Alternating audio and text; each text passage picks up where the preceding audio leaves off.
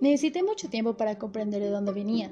El principito, que me acosaba preguntas, nunca parecía oír las mías, y solo por palabras pronunciadas al azar pude, poco a poco, enterarme de todo. Cuando vi mi avión por primera vez, no dibujaré mi avión porque es un dibujo demasiado complicado para mí, me preguntó. ¿Qué es esta cosa?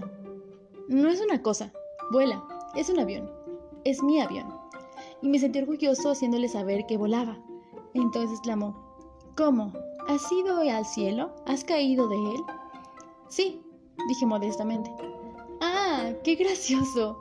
El principito soltó una magnífica carcajada que me irritó mucho. Deseo que me tomen en serio mis desgracias. Después agregó, entonces tú también vienes del cielo. ¿De qué planeta eres? Entreví rápidamente una luz del misterio de su presencia y pregunté bruscamente, ¿vienes, pues, de otro planeta? Pero no me contestó. Meneaba la cabeza suavemente mientras miraba el avión.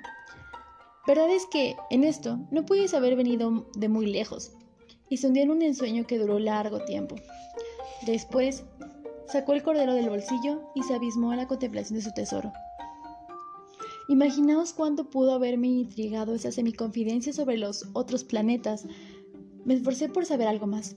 ¿De dónde vienes, hombrecito? ¿Dónde queda tu casa? ¿A dónde quieres llevar a mi cordero?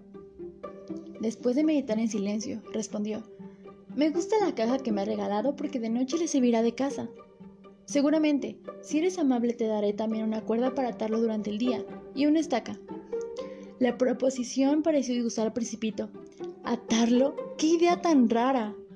Pero si no lo atas se irá a cualquier parte y se perderá. Mi amigo tuvo un nuevo un estallido de risa. Pero ¿a dónde quieres que vaya? A cualquier parte, derecho, siempre adelante. Entonces el principito observó gravemente. No importa, mi casa es tan pequeña. Y con un poco de melancolía quizá agregó. Derecho, siempre delante de uno, no se puede ir muy lejos.